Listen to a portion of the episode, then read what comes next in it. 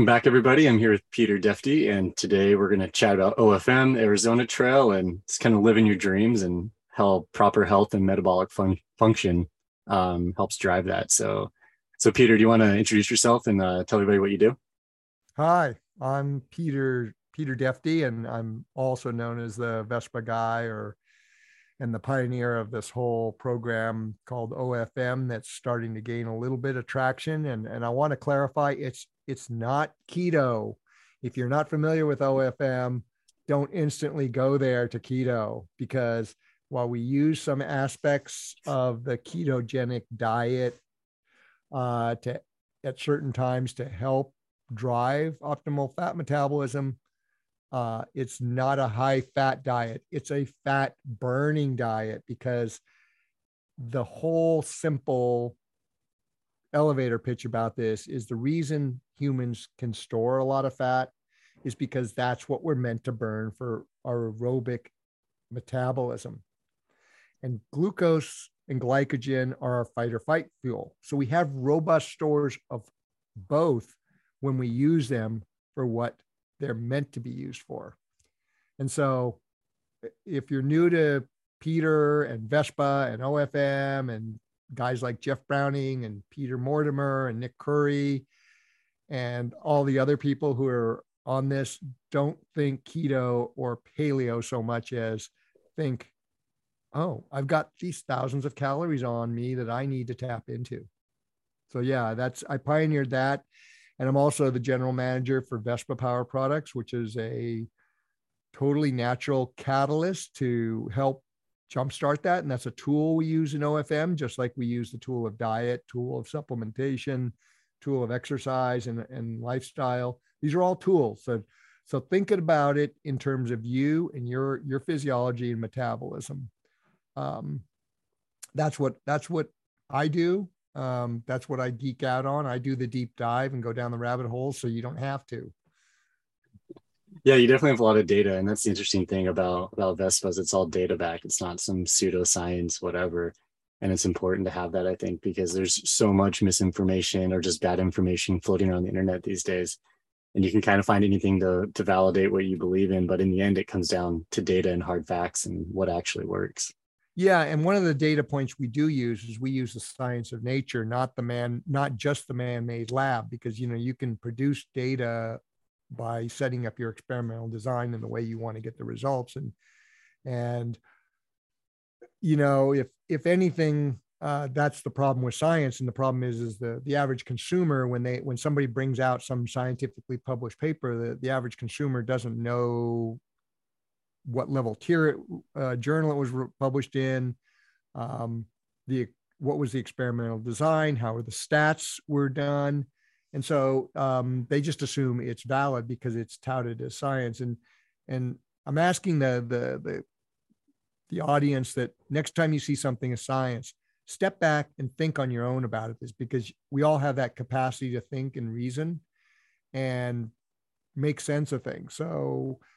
And my core is I always go back to what were those evolutionary pressures that shaped us, and evolution, evolutionary biology, all these things make perfect sense to me. It always makes sense when I go back, and that's where things like Vespa, we're harnessing the science of nature, not the man-made lab, and this was just an accidental discovery like penicillin or many other things, other breakthrough scientific discoveries. They were actually just accidental discoveries observing something that went on in nature. And that's what we're doing. Yeah, and it's really fascinating. It's interesting that there are like a ton of just really poor quality studies out there. And it's like you're saying, a lot of scientists will, and it seems a little more prevalent these days, or maybe we've just noticed it more these days after the whole virus thing the past couple of years. But the amount of just poor quality nutritional studies and viral studies have just been like all over the place. Like there's just so many of them. And so just because you see a study that says one thing, it doesn't mean that it's necessarily accurate. It could just be these scientists that are funded by an organization or a company or a government that wants a specific outcome, and they find that outcome versus finding, I don't know, like something that could be helpful to people. They find what they're supposed to find. Yeah, that's precisely right. And even good studies, let me frame this for the audience. Even good studies, the scientific studies, they're really meant to help us understand something in the context of that study. Because when you do good experimental design, you're actually, the hypothesis is actually to try to prove yourself wrong. And that's the toughest thing, because we all have confirmational bias. We're all right. And so you're trying to prove yourself wrong, but you really want to prove yourself right. And you collect this data to do so. And, you know, the problem is you, when you do that, you're looking at one aspect of a biological system and you're trying to control all the other variables. So that's how science works. Good science, good experimental design. Now, think about this. How does that work in the real world where the variables are all over the map? They're all dynamic and changing. So it really doesn't. So science is there to help us understand a certain aspect of something. And unfortunately, what happens is we humans try to simplify things. And so all of a sudden the science, these studies get brought out, and then there's some marketing around it or some bias. And then all of a sudden it focuses on one thing. And the perfect example I'll use is the FASTER study, which was done on athletes.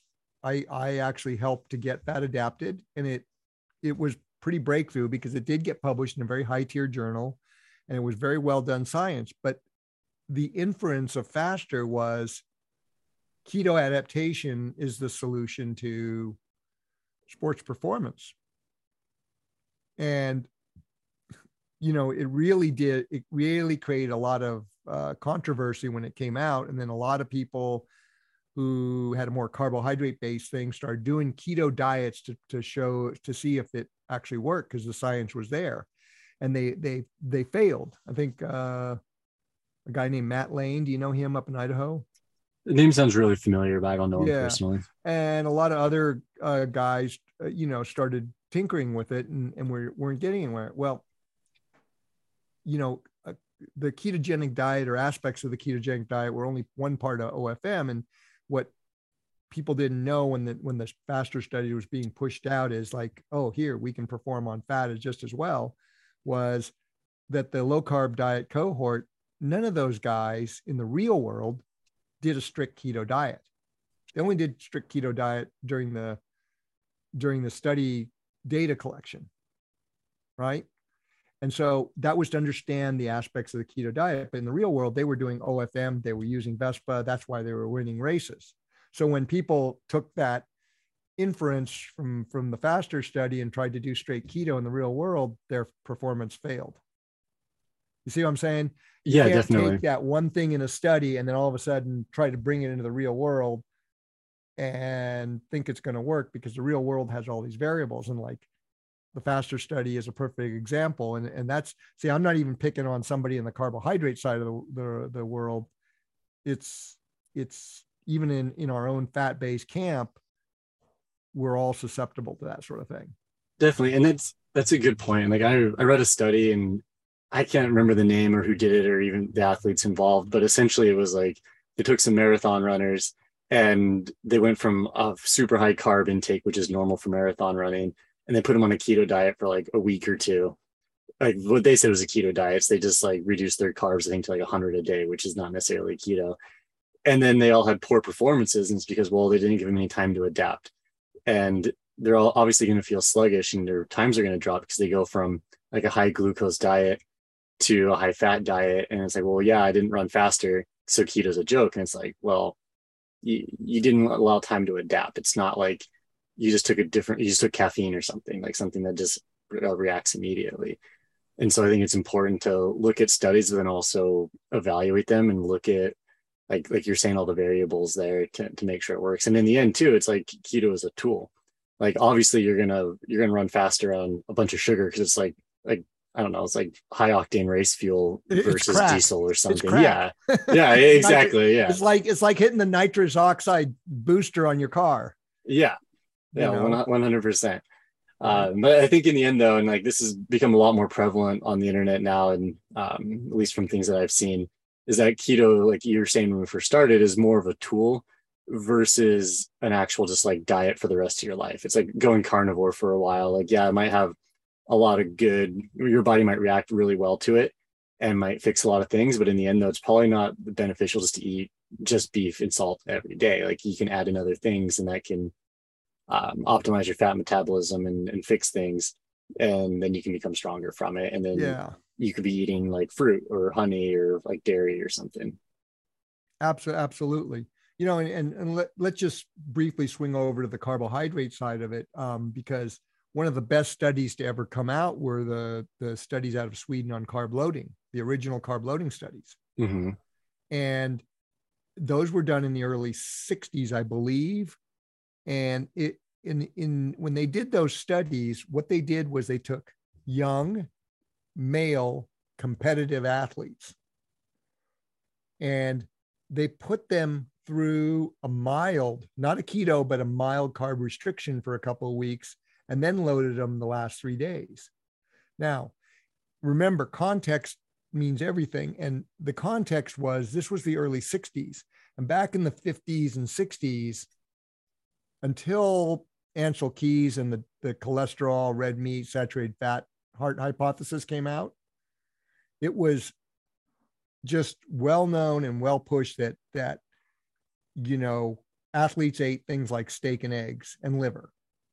You know, they may not like the liver, but they ate liver every 2 weeks, and they ate, you know, steak and eggs were a staple with athletes. And, you know, sure, they had plenty of carbs in their diet, but they also had plenty of meat and plenty of fat. They weren't on a low fat, high carb diet. And so they took these guys who were young competitive males, so high testosterone, which covers up a whole lot of sins, and they're competitive, and they put them through a mild carb restriction, which if they're already athletic, they're already pretty metabolically fit. They weren't eating super high carb to where they had to eat every 2 or 3 hours. And they put them through a mild carb restriction, which is usually what happens when somebody's already somewhat adapted. And then they gave them, and it works. And that's exactly what we do in OFM. So in the context of that, it worked, but then everybody saw that thing. Oh, you load with carbs, you go faster. Well, then all of a sudden it's like you eat carbs on top of carbs all the time.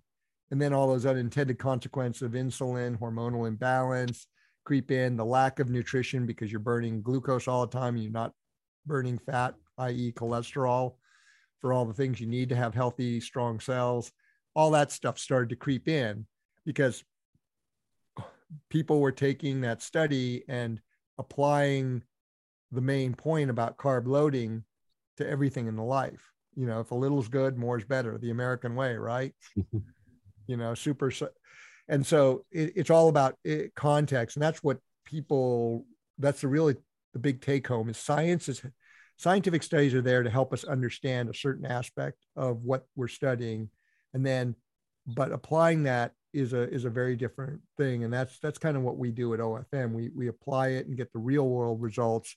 And, you know, as you know, we're backing it up with data on those results. We're not doing science. I'm going to be engaging a couple of academics to do, take some of that data and we'll do some scientific methodology like double-blind placebo-controlled testing. So we can do a study, or he can do a study independent of me. But we're going to continue to collect data to back up those real world experiences, including the ones you're seeing. Definitely. And just speaking of data and scientific studies again, the whole like the 7 country studies by Ancel Keys has been debunked so many times. It's so laughable, but it's still very prominent in nutritional literature. And like the inference of it that, you know, cholesterol and saturated fat are going to kill you and red meat are going to kill you. The inference of it is just remains pervasive. Yeah, which is insane because one, he cherry picked data to back himself up. He did more than 7 countries and just cherry picked the countries that would back up his hypothesis, which goes back to what we talked to initially at the start of this conversation. But then two, it's just kind of like, well, if meat and cholesterol is so bad, or they're so bad for you, how did all these civilizations for the past thousands and thousands and hundreds of thousands of years, how do they not all have heart disease and cholesterol like we're supposed to have, or high cholesterol from eating meat? Like it makes no sense. Like you can look at these like hunter-gatherer tribes that eat mainly meat and like just animal products, and they don't have high cholesterol, they don't have heart disease. And so obviously something we're doing now is wrong, and it's not meat and these animal products, yet they've been demonized for who knows which reason. Like, you could go off on a million theories about it, but in the end, it's just kind of insane that people would say that, like, hey, don't eat something that came from nature and has been eaten for millions of years. And I'm not saying anything natural is necessarily healthy, but things that have been proven to be healthy for thousands and thousands of years. Like, it's like, okay, that's common sense that we should be eating those and not some like lab made garbage, or just taking supplements every day, or trying to be like vegan or something because that's supposed to be healthy now or something. It's like, how do their bodies change? That's exactly right. You know, we're supremely healthy. You know, our evolutionary pressures gave us the genetics to be supremely healthy. I mean, that's one thing people, all of us need to understand. We all have that genetic pool that got us here, had to be robust. Okay. That, you know, that genetic pool of what makes you, you and your DNA that got you here. What got you here was robust gene pool. And unless you have some sort of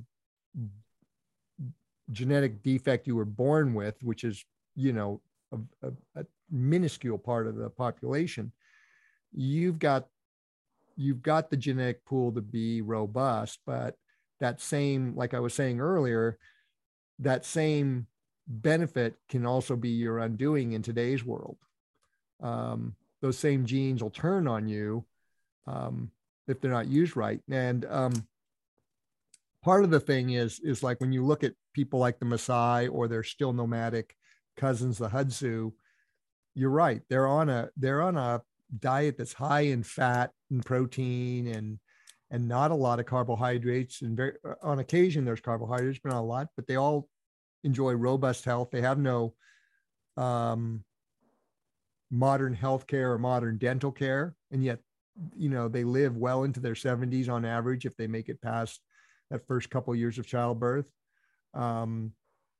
And it's just like, how does that happen? And one of the things is our bodies are supremely efficient. So we're very active, and we're evolved to be very active. And once you get that nutritional balance right, the amount of food you eat is very little. And that's a big problem today, because we do too little and we have too easy access to way too many calories and too much nutrition. So, you know, it's like I say, we want to bring some reality. This whole thing about killing your hunger, we can manage it and attenuate it, but the reason we have a hunger trigger, and that goes doubly for women because they're meant to eat and save for two.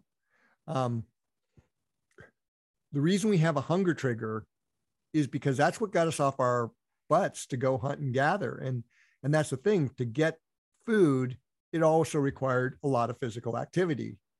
And, you know, I'm not a person who believes in this feast or famine hypothesis for most of the population throughout most of human existence. I'm a believer in the feasting and fasting model, because when you look at the journals of explorers, when they came to North America or went to Africa, and even today when people go into Eastern Russia or Mongolia or these relatively uninhabited lands, game was plentiful.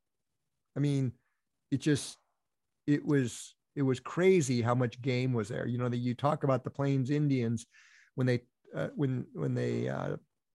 explorers here, they said that the plains were turned black with buffalo. You know, it's like, it wasn't a problem in terms of food supply. It was the harvesting of that food that took a lot of energy. And so what I want to bring this home to today's world, what I found is when you get that nutritional balance of what I call whole animal eating, some people call it nose to tail. When you get that balance of nutrition right, even though I'm a big proponent of animal foods and I have a bias to eating meat, I like it. I have to say, the amount of animal products you need to eat when you have that balance right is so small, it's scary. Yeah, it's kind of wild. Like, I don't remember when it was exactly. I was just thinking of like a certain experience where I ate a bunch of just like refined carbohydrates, and like I ate like a lot. I ate like $20 worth of just stuff, and at the end of eating it, I was like, wow, I probably just ate like 2,000 calories, and I'm still hungry. And then I can go buy like a half a pound steak and eat that, and I'm like, okay, like I feel pretty good because there's like actual density to it versus That's right. just your body's stuff. Not hunting for the food. And here's the thing.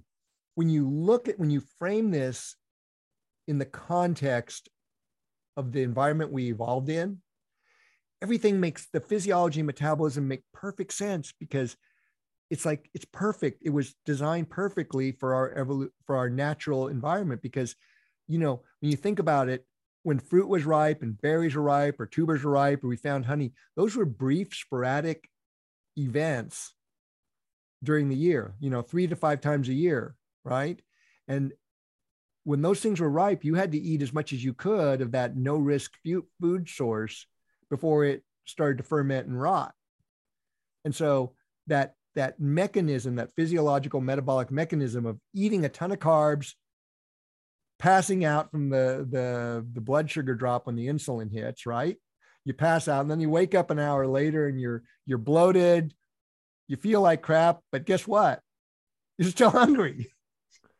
Right? Exactly. Yeah. It's like it makes total sense in that context. Like it really rigged us to be able to be efficient. And then a day or two after 2 or 3 days of hunting, of gathering berries or eating fruit, we went back to fasting and hunting animals.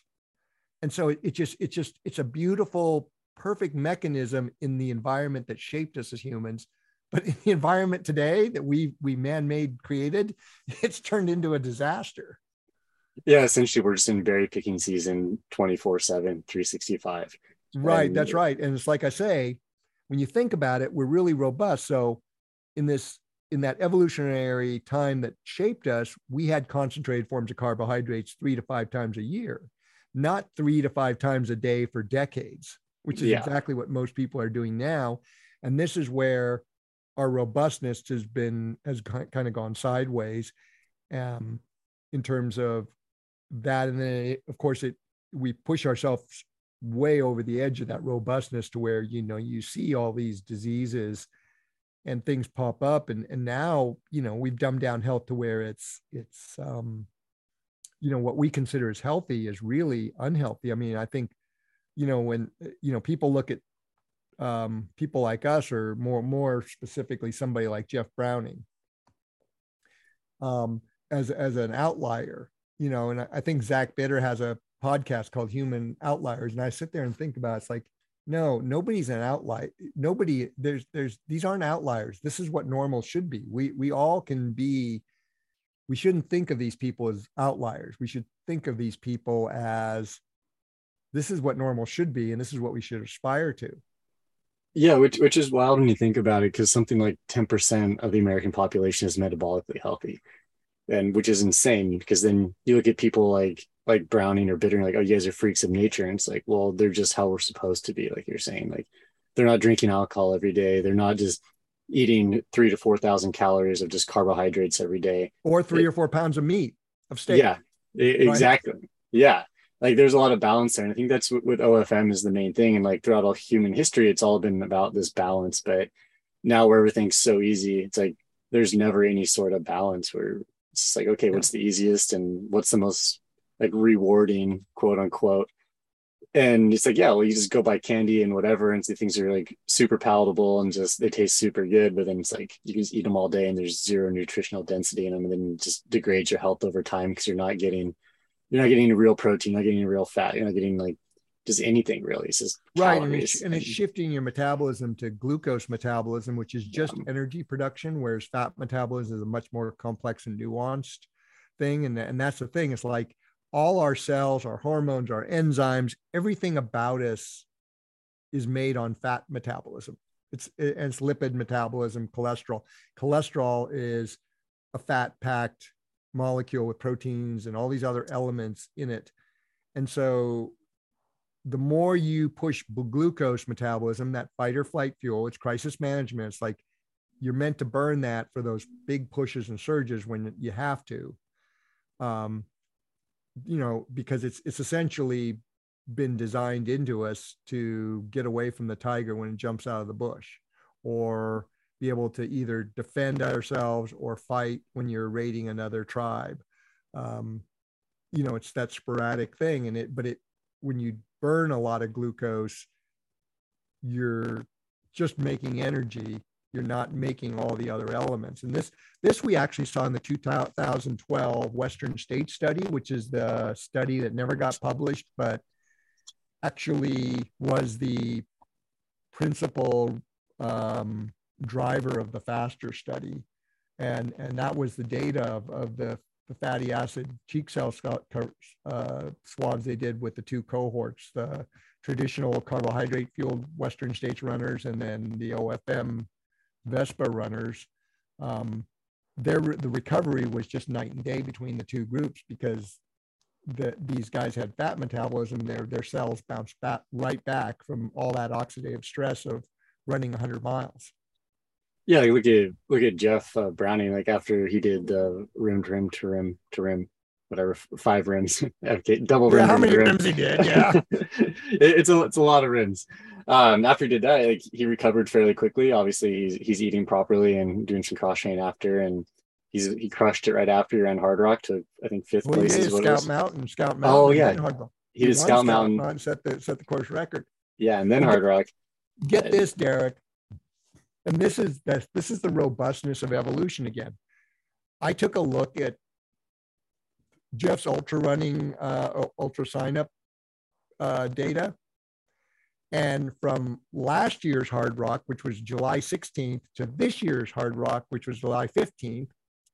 Okay, so 1 year to 1 year. Okay, a year to year, starting with last year's Hard Rock and ending with this year's Hard Rock. He finished 5th in both of them. So top 5 for probably, arguably the hardest mountain 100 in the world. He's on the podium at 50, right? Okay, so he was doing some sort of epic big event 8 times in that year. So every 6 weeks, he was doing something big. All right. That's the thing. And that correlates with the data I've seen over the years coaching athletes. Between 5 and 7 weeks, they're peaking again for the next event, because they not only recover faster, but they get the super compensation or the training effect from that event that makes them stronger, more robust to get them peaking for the next event. Yeah, I think that's the main thing, at least for me, that like kind of got me into, I don't know, diet's always been interesting to me, but like eating the OFM style and using keto as a tool and whatever. And I'm by far no means an expert like Browning or Bitter or something, but like eating that way and like focusing on diet and these other, like, I guess more like primal type things, I guess, that fit our biology. It's like you're able to do more. And like that's the main thing that draws me to it. And I think other people is like, if you eat properly, you can train harder, but then you can also recover faster, which means you can do more cool stuff. Like you look at like marathon runners, they generally do like 2 to 3 marathons a year at their full potential. And then they're just kind of done. They're either training or just recovering a lot. But then if Browning's doing like something big every 6 weeks, like you're saying, it's like that has a lot to do with eating properly and recovering properly, because like most people can't run that many hundreds or big efforts in a year. Like it's just gonna destroy you. It's like you have like 1 or 2 big events a year and then a bunch of smaller ones that lead up to it. So I think just all I'm getting at is that like eating properly and working out properly means you can train harder, you can recover faster, and you can do more cool stuff, which I think is what we all want to do in life, whether that's running 100 milers or longer, like ultra endurance cycling events, or even just like being healthy to hang out with your family as you age, like your knees don't hurt and your body doesn't hurt because you're actually healthy. Yeah. And that's that supreme efficiency. I just pulled up his ultra sign up stuff. So last year's Hard Rock, 5th place, then September 11th, he did Mogollon Monster and won that. Then he did Blood Rock in December, won that. Then he did Sean O'Brien 100K was second overall there. And then he did 3 days of Asilomau, won the 50K and won the overall. And then he did Scout, then he did the Rim to Rim to Rim, right? That you filmed in April. Yeah. And then he did Scout Mountain, won that, set a course record, and then he did Hard Rock. Now, you know, not even Jim Walmsley is competing that much, you know. You see what I'm saying? Yeah, totally. Like, that's 20 years younger than Jeff can't have that kind of turnaround. And yeah. You know, and Jim is supremely gifted. I mean, he's dedicated. He's got the genetics. He's got the you know, you look at him run, and he's like a friggin' gazelle, right? Yeah, and he definitely lives by a high carb diet, and he promotes it and whatever, and it works for him as far as training. But I think a lot of people wonder like how long that's going to last for, like how many high mileage weeks can you put in just eating like just essentially pure carbohydrates on a low protein or a lower fat diet. And obviously it's working. Like he's running UTMB right now, and like I'm not following the updates. They just started 45 minutes ago, I think. But I'm sure he's doing well. Like he dedicates his life, and Jim is like, he's a very dedicated person. Like he focuses on something and goes for it. But it kind of makes me wonder though, like if he could compete more potentially if he changed his diet around, or if maybe according to his genetics and biology that works for him. But I don't really know. Obviously, like I'm never going to be at Jim's level of racing or running, but the diet side of it is pretty interesting just to compare and contrast Jeff, who's now 51.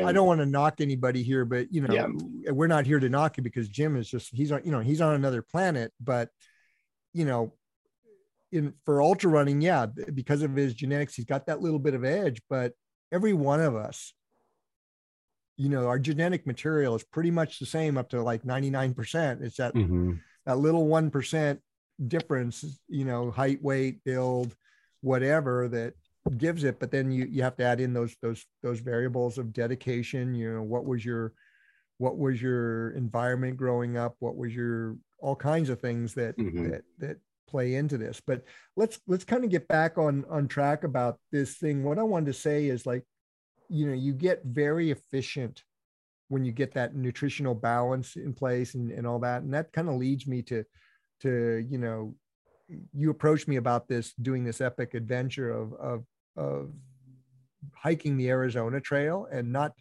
trying to set an FKT, but just run hiking it and filming it and really capturing the experience and you know, how, you know, being fat adapted, OFM fat adapted, where you're really optimized. So you're in that balance where you don't need a whole lot of calories, makes it, you know, easy. Tell me more about that. Yeah. Do you want to hear more specifically about the trail or nutrition? The trail, the whole thing. I want to hear about the whole experience, because it's, that's why I wanted to, when you reached out, I said, sure, I'd be happy to support this, because this is the kind of thing I not only want you to experience, but by filming it, you can bring that to others, but also it'll inspire other people to do the kind of things they're going to do. Like, you know, a week from Saturday, I'm going to do Ray Lakes Loop in a day. And that's cool. That's a 44 mile up to 12,000 feet elevation, tough run hike, and you can do it in a day. It's usually a 3 to 5 day backpack, but we do it in a day run, and it's a long day, but it's epic. But it's nothing like spending a month on the Arizona Trail or several months on the PCT, like a lot of people do. Yeah, definitely. And yeah, so the Arizona Trail, just for context, it just traverses the whole state, north to south, or south north, I guess, depending which way you go. Generally in the fall, people go north to south for better weather. As it does start fairly high. Well, it starts on the Utah border with Arizona, and then cuts all the way through and ends up on the Mexican border. So what are the closest towns on each end? So on the northern side would be Kanab, Utah, or Fredonia. I guess technically Grand Canyon Village is closer, but there's a giant canyon in the middle of that. There's a giant ditch you have to traverse. Yeah, a giant ditch. So most people kind of base out of Kanab, and it's just There's a whole bunch of popular trails and stuff around there. But yeah, it starts at a campground there on the border, cuts up through the Kaibab Plateau to the North Rim trailhead of the Grand Canyon. So that's about mile 80 or so. And then you traverse the canyon, just like a rim to rim. You hit Grand Canyon Village and you go south to Flagstaff and then through Pine, Arizona, which is where Jeff ran Mogollon Monster last year or the year before or something. And then you traverse down into more of the desert area at that point. You kind of drop off these plateaus and you go. You're going to Sedona? No, you don't. It goes more on the eastern side, where Sedona's more west. Oh, okay. Yeah, gotcha. Yeah, so you drop off that plateau and so you go from like these higher altitude, well, not necessarily altitude, it's 6,000-7,000 feet, so it's a lot higher and cooler than say the rest of it. But then once you drop down in the Roosevelt Lake area, which is in the Saguaros and like legitimate desert, and then you start making your way towards Tucson. Then you hit all the Sky Islands, which are these like little mountain ranges that are just kind of like they're islands technically, I guess, like in the desert of just like high altitude points. So like you go over Mount Lemmon, which is just under 10,000 feet. Do you before you get to Mount Lemmon, do you go through the superstitions? Because you're going to be going east. Yes, you do. That's by the Roosevelt Lake area. Phoenix, right? Yeah. Yeah, so you go through there, which is a super cool wilderness area. Like I've ran out there a few times, and every time I've done it, it's always been cooler and wet for some reason, and it definitely won't be when I start this year, but it's a really beautiful area, and it's just really, really cool. And then you hit like Tucson area, which is where I live, and we run like those trails all the time. And like I ran a 50K on part of the AZT last year. And so then you come down through Oracle before you hit the Catalinas? Yes, sort of. Yeah. Okay. Yeah. So you get up there and you hit the mountain ranges. So you kind of go from like up high down low. So it's a little bit of like hot and cold type stuff. And then you go through Patagonia area, which is a little small town, which is super fun. It's like right on the trail, small little detour. And then, then you end up at the Mexican border. So it's a 800-ish mile trail, goes through mountains, desert, and kind of everything. So I think a lot of people think of Arizona as just straight up desert with saguaros and coyotes and stuff, but the trail is really diverse, and it causes a lot of issues for people because they assume like, oh, it's just going to be hot the whole time. But like when you're at the North Rim, you're at like 9,000 feet, and then suddenly you drop down to the canyon and it's hot, and then you're up in the plateau and it's cooler, but then you drop down to the desert. So you get a lot of flat and a lot of mountains and a lot of temperature changes in that whole time. And I've been kind of intrigued with it for a long time. Like I remember watching some video about a girl that did it, like, I don't even know, like maybe 10 years ago. And I was just like, whoa, like, what is this? Like, that's crazy. Cause I've only had ever heard of the PCT and the AT at that point. And it's like, oh, there's all these other smaller, like shorter trails, quote unquote. It's still an 800 mile trail. And it's just a cool area. And it's just kind of where I live. And I've always kind of lived in this area. It really fascinated me. And so I did in the past attempted a couple times for an FKT and just had random issues that happened. And a friend of mine was telling me, like, well, why don't you just go for it? Like, just go hike it, like just through hike it. I'm like, that actually sounds really fun. Like, but that was when you did those attempts, were you fat adapted at that point or were you still? No, I was eating garbage, like, which is typical of like the through hiking community. Like it's funny that like, when you look up stuff online, it was like, oh, well, just calories for your buck. And it's like, well, yeah, you can eat top ramen. It's super light and has calories in it, but you feel like garbage. You perform like garbage. You recover slowly. And so you're just like deteriorating every day versus eating like proper food. Like you can feel good every day and you don't feel like crap. Like that's really what it comes down to. Like you feel stronger, you recover better, you sleep better. You're not going to deal with stomach issues. And you're eating less throughout the day as well. So it's like one less thing to worry about. Like you can put in some fat and some food and like you're kind of good to go. Well, let's talk a little bit. Let me unpack that a little bit because, you know, top ramen is actually a pretty good race fuel for a race. You know, that occasional use, right? Mm-hmm. Because it's got a lot of carbs and it's got a lot of salt. Mm-hmm. But like you say, you're using it day in and after day to hike. It's just going to degrade you. Yeah. And that's the thing with hiking too, is like, you're rarely at like this high output. It's just a lot of like lower fat burning miles. And it's like, yeah, if you are hitting a climb or something, yeah, your heart rate's going to go up, but like, you're just cruising dirt roads, which is honestly like, there's quite a big portion of the AZT. That's just a lot of like flatter dirt roads. Like your heart rate's not at 160. Like it's pretty low, honestly. So It's more of just grinding through miles, and you don't need to be eating straight sugar for that the entire time. Right. It doesn't make any sense. Yep. The other thing that's interesting, and I don't know if you've had that experience yet, but I know when I do these big days in the Sierras, by the afternoon, I get into this zone of hyper fat burn, where like I feel on, my body feels on, my mind feels on. And as long as I got my Vespa and my salt and my water, I'm solid. I've got candy on me because I always carry a couple hundred calories of candy, you know, like Bit of Honey, Jolly Ranchers, Loco Chas, which is this Mexican candy I really like. Cause it's got a ball. It's a hard candy with a ball of chili and salt in the middle. Oh, nice. That sounds very Mexican. Yeah. Anyway, or Asian. Anyway, but I'll get in this state, this hyper state, and I don't know if you've ever experienced that, but this, you're just like totally on and focused, and you're moving along. It's not like you're running a 50K, but it's not it's really like 100-mile race pace.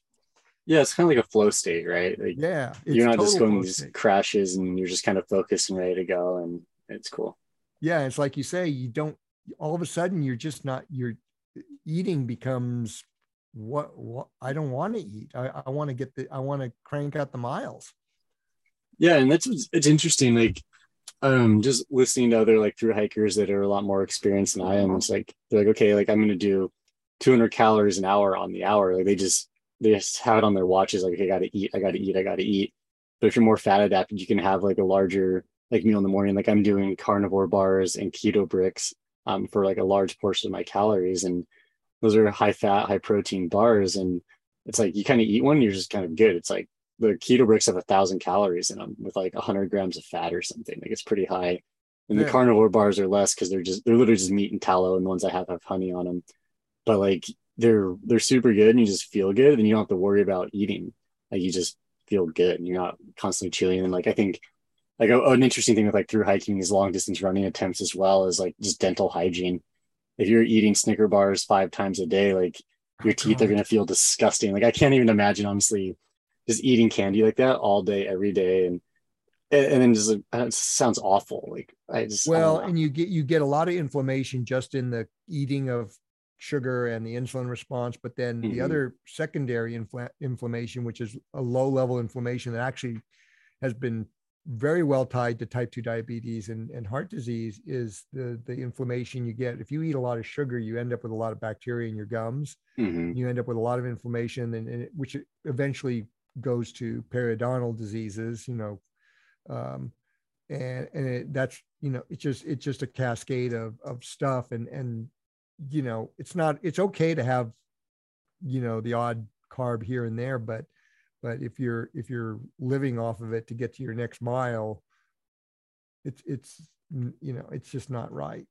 Yeah, and this is going to sound super, maybe this is like TMI for some people. A lot of people are, I don't know, they don't want to hear about dental hygiene, but like the more you just eat like a more like ancestral diet of just like meat and fat and less refined carbohydrates and less sugars and things, like your mouth honestly just feels cleaner every day. Like there are some days where I'm just like, oh, I don't want to brush my teeth because I don't feel like I need to. Like you go to bed at night, you don't feel like you have crap all over your teeth. And I still do, obviously, like twice a day, but like you don't feel the need necessarily as much. But if you ate like a pound of gummy bears, like you feel that on your teeth. If you have like a Red Bull and a Snickers, you're like, oh crap, like my teeth feel like they're gonna just fall out of my head. Yeah, I know, like they're dissolving. Yeah, exactly. Yeah, no, it's interesting you mentioned that, and that brings up something that if anybody out there is listening, they should get a copy of Nutrition and Degenerative Disease by Weston A. Price, dentist, DDS. And Weston Price was a dentist in the 20s and 30s of the last century. And he wrote a bunch of textbooks. The guy was brilliant, but he went all over the world to study primitive cultures to learn more about what was the root cause of dental caries and gum disease, all periodontal diseases. Okay.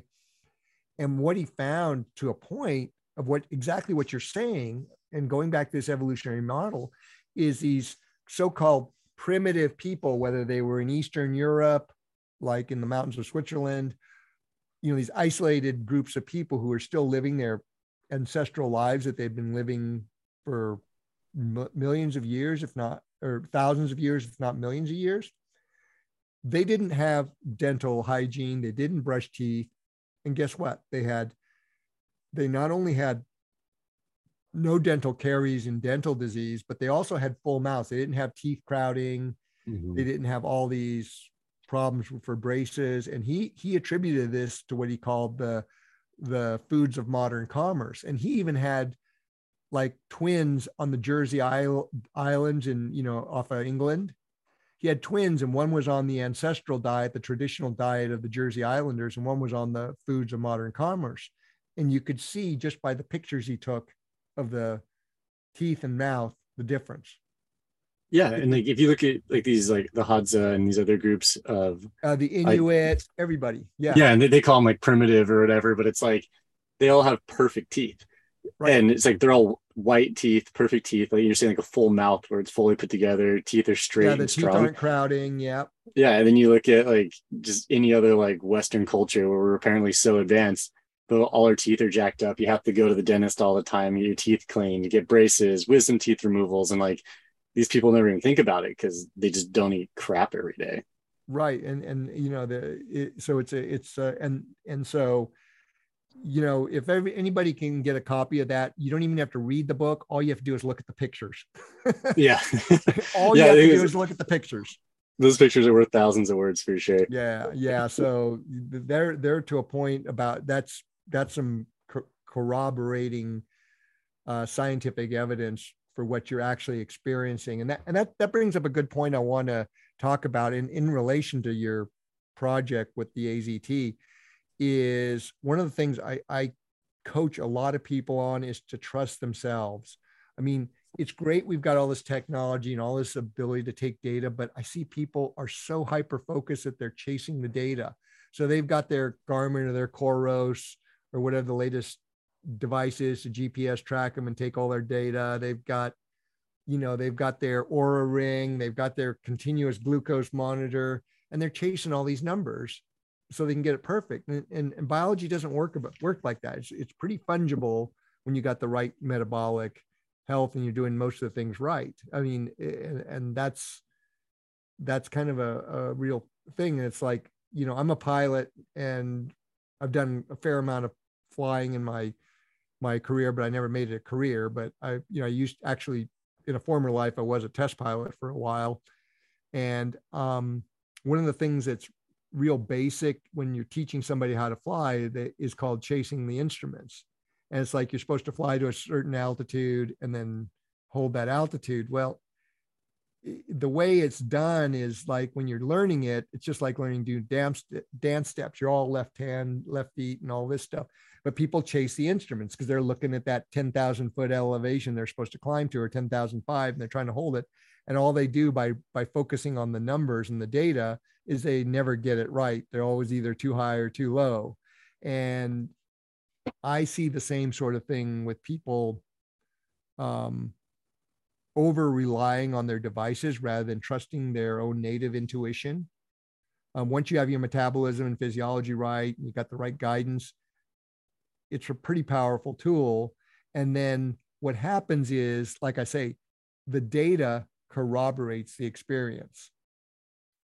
Yeah, I totally agree. And I think it's super easy to get lost in the weeds here with things because like you can go on YouTube and look up OFM or keto or something. You're going to find I don't know how many videos are, just countless videos about keto and diet. And they're all going to tell you different things and all these different studies and fruit is bad, fruit is good, meat is bad, meat is good, blah, blah, blah, blah, blah.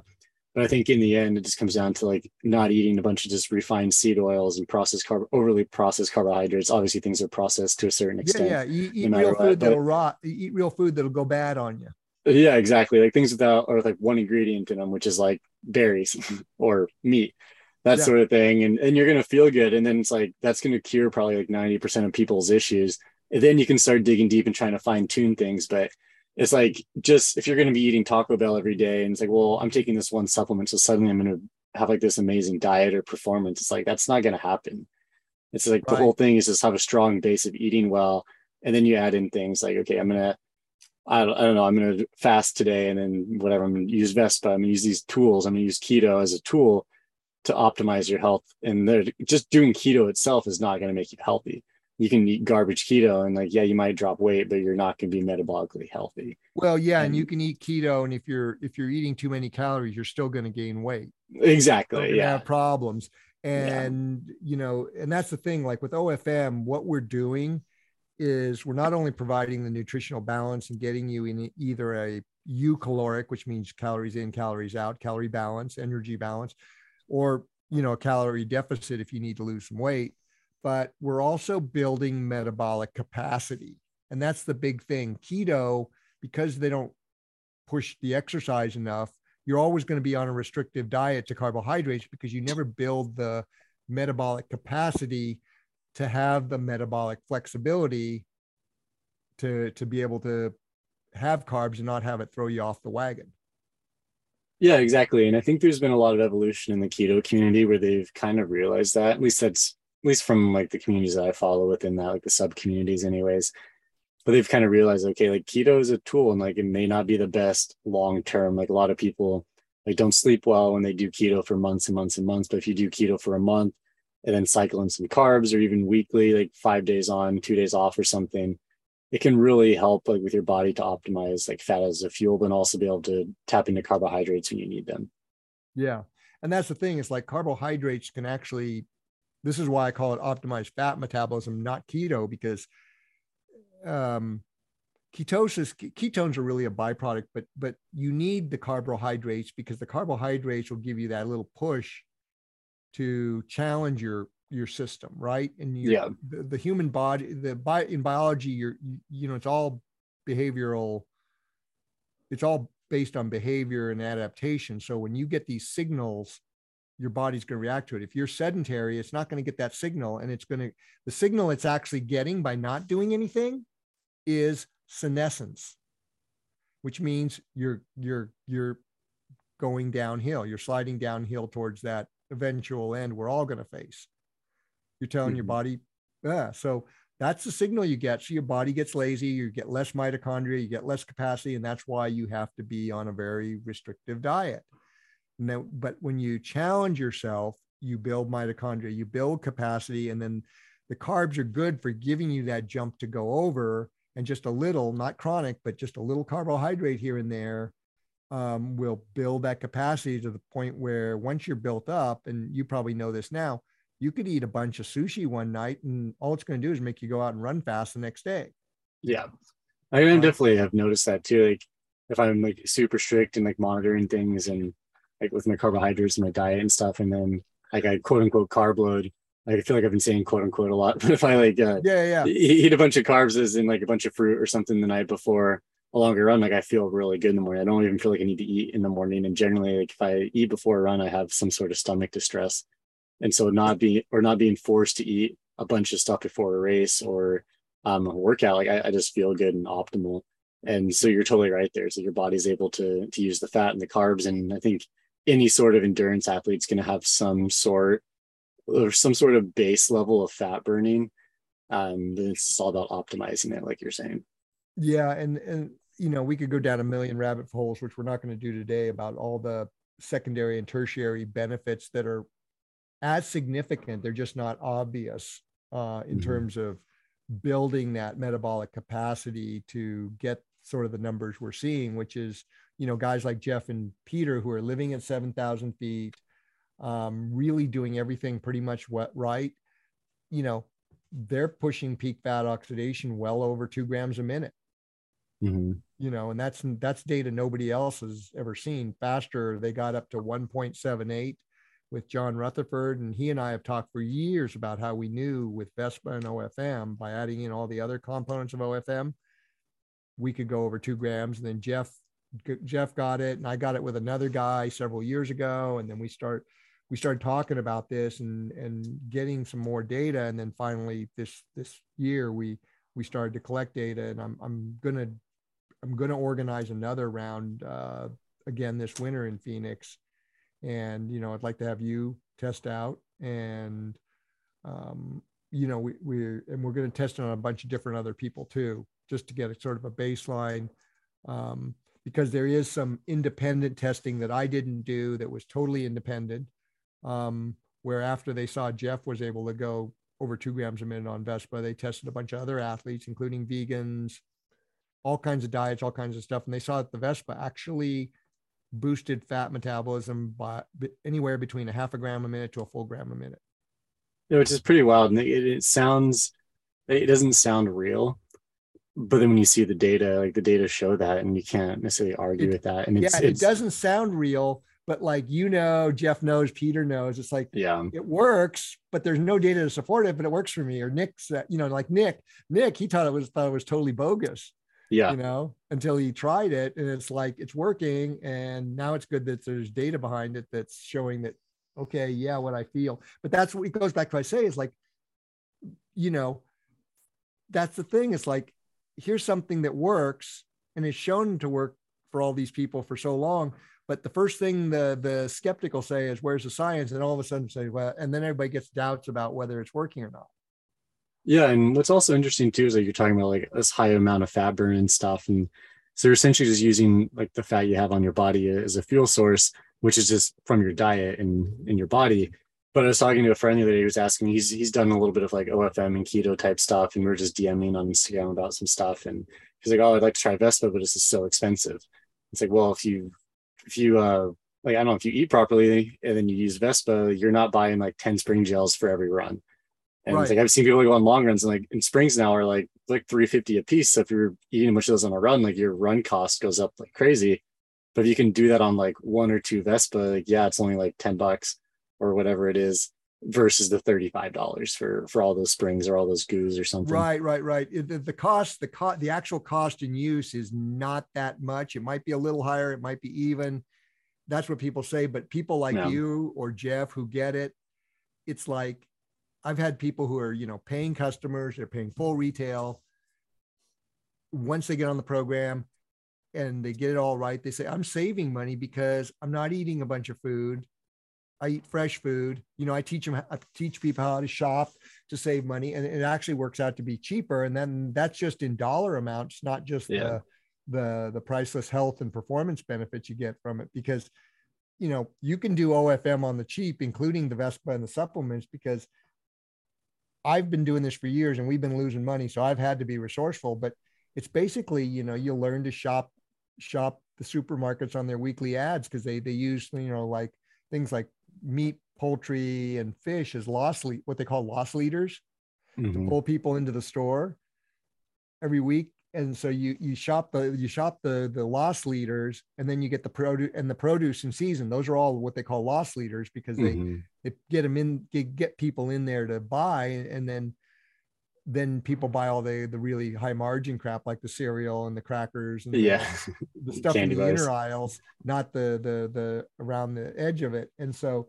you can actually do, you know, is it gonna cost you more than say a beans and rice and pasta high carb diet? Yeah, but it's gonna cost you less than say the whole paycheck vegan organic diet. And when you look at the health benefits, it's going to cost you a whole lot less, and a whole lot less grief, because you're going to be in that metabolically fit part, and you're not going to eat nearly as much as you know. It's just like, it's kind of like odd, because I've got all this food in my refrigerator, and it's like, you know, I got to figure out when I'm going to eat it.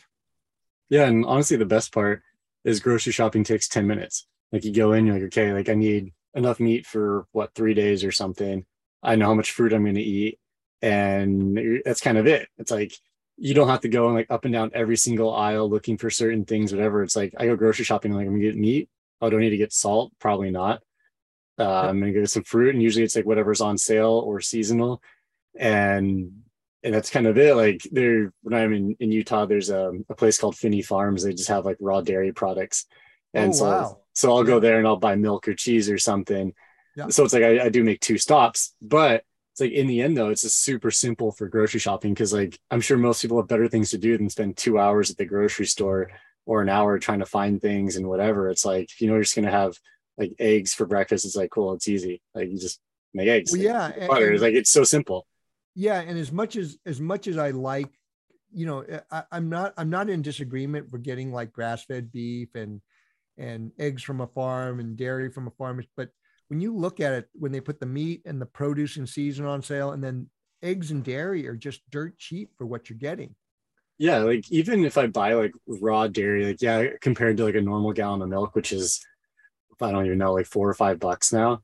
Like, yeah, raw dairy costs double, but if you think about it per calorie, that's still really cheap. Like a gallon of milk here that's raw is like $10. And so, yeah, that's way more expensive than just say some like Walmart quality milk. But calorie wise though, that's really, really cheap. And then the amount of nutritional value you get from that is incredible. Right. Well, and the thing is with OFM, Derek, here's the way to use it after a workout. Mm-hmm. Have a glass of cold milk, because one of the things about raw dairy is the IGF thing. That's one of the things a lot of people harp on, the health experts, because people aren't very healthy. But when you're healthy like you are, if you have milk, you don't have to have it like in a 30-minute window. It's just when you're ready to have something substantial, a cold glass of milk is a superfood, because, you know, think about it. Milk is what makes little animals grow big. And it's the IGF in it that helps drive the protein, fat, and carbohydrate that's in milk. It's called insulin-like growth factor. Mm-hmm. And so for you, when you're in an anabolic state post-exercise, it's just like drives that not just the recovery, but the adaptation to get stronger and more robust. Whereas in a sedentary person, IGF is a problem because it can drive cell production from excess energy, which can drive cell mutation, which can drive cancer. So IGF gets a bad rap in the context of the quote unquote unhealthy normal world, but in the context of somebody like you, oh man, it's like some of the best stuff out there. And I do that on occasion. I'll stop at my friend Randy's dairy after a big run and get a couple glasses of raw milk right out of the tank. That's awesome. That's really cool. Yeah. Yeah. Cool, man. Well, it was fun talking to you about OFM and diet and the Arizona Trail a little bit.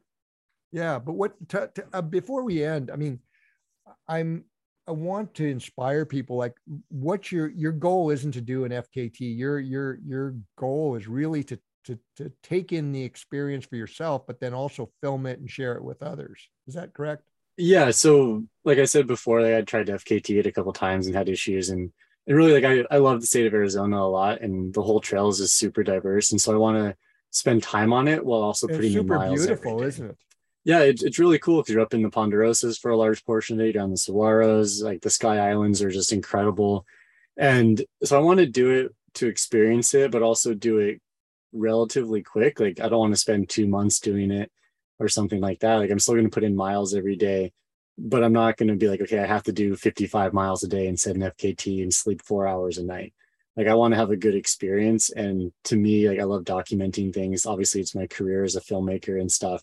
So I want to tell a story and show things along the way, but also stay fit and healthy, because it's essentially, it'd be part of my training. It's basically a big base block as I train for other races throughout the end of the year and coming into next year. But it just has always kind of intrigued me, and I just wanted to do it. And if that means I put in a lot of miles one day and a little bit the next, like I'm totally okay with that. It's more about just having a good experience and seeing the trail for what it is.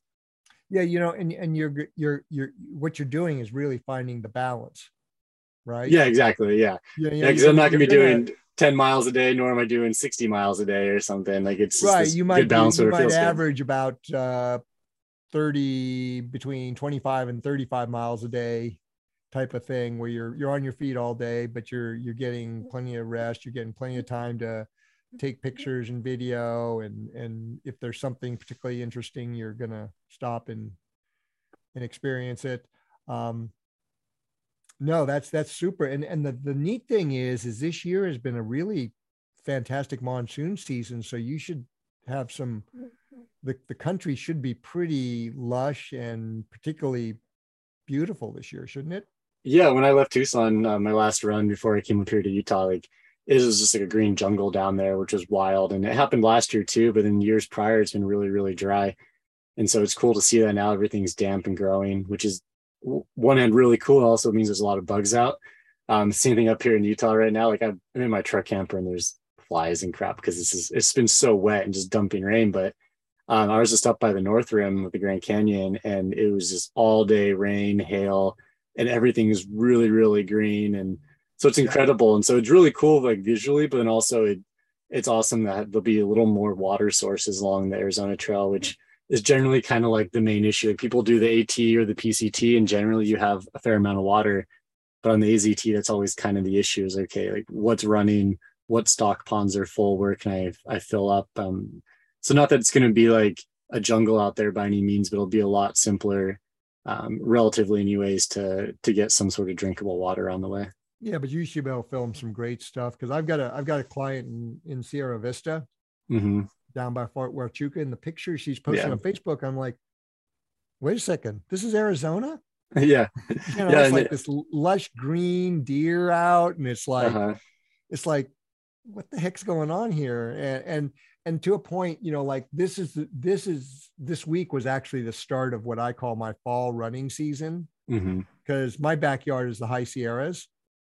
And so I like to spend a lot of time running in the High Sierras, but I always wait till about the 22nd of August to do it, because that's when the weather kind of shifts to where you don't have the chance of a afternoon thunder, cumulo thunderhead coming up and having lightning and rain and all that. It gets to be a rare event, whereas like in the weeks before that, like June, July, or July and August are usually, you're going to have something every day. And then this year in August, they had some, you know, the Eastern Slope and Death Valley had some pretty significant rainfall. Yeah, washed out a few roads out there.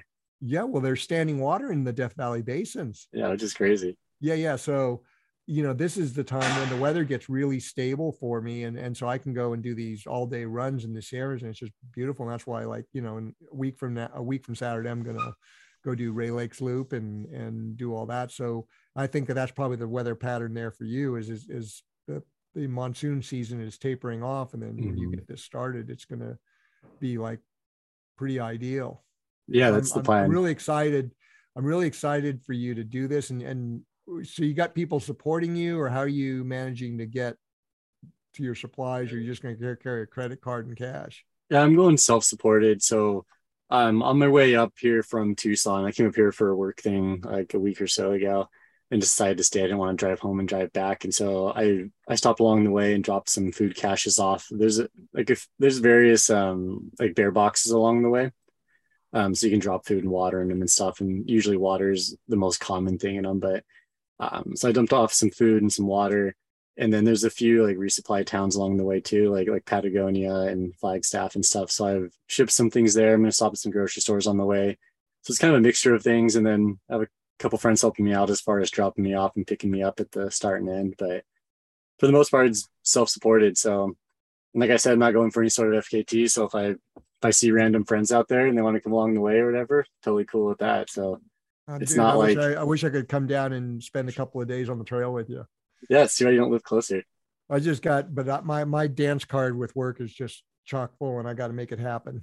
Yeah, it's understandable. Because you know, like it's interesting to close, but it seems in the last 6 months, almost all the resistance, the skepticism about fat adaptation has disappeared. You know, all the high carb people who used to just be very vocal about, you know, creating doubt or trashing it or ridiculing it or whatever, that's just kind of disappeared in the last 6 months to a year. And I'm like, I better get on it, because everybody's going to want to copy, you know, all this work I've done since 2000. You know, I've been tinkering away at this and, you know, helping people like Zach and Peter and Jeff get those results that they're seeing. And so I've got to kind of get with the program here and kind of get some of the stuff we're trying to do done, so we can kind of help a lot of other people realize their potential. And I think the video that you're going to come out of this is going to be, we're going to really try to push this so that we can inspire people, you, me, other people can inspire people to live out their dreams, you know, to actually, you know, do the kind of things that are possible. And, you know, as you know, fat adaptation really helps make that a whole lot more achievable. Yeah, 100%. So, well, cool. Let's wrap it up then. I got to I got some stuff to do today. I know you're a busy guy. Yeah, so. I've got stuff myself. So cool. Awesome. Well, it was fun talking to you, Peter. And yeah, we'll talk soon.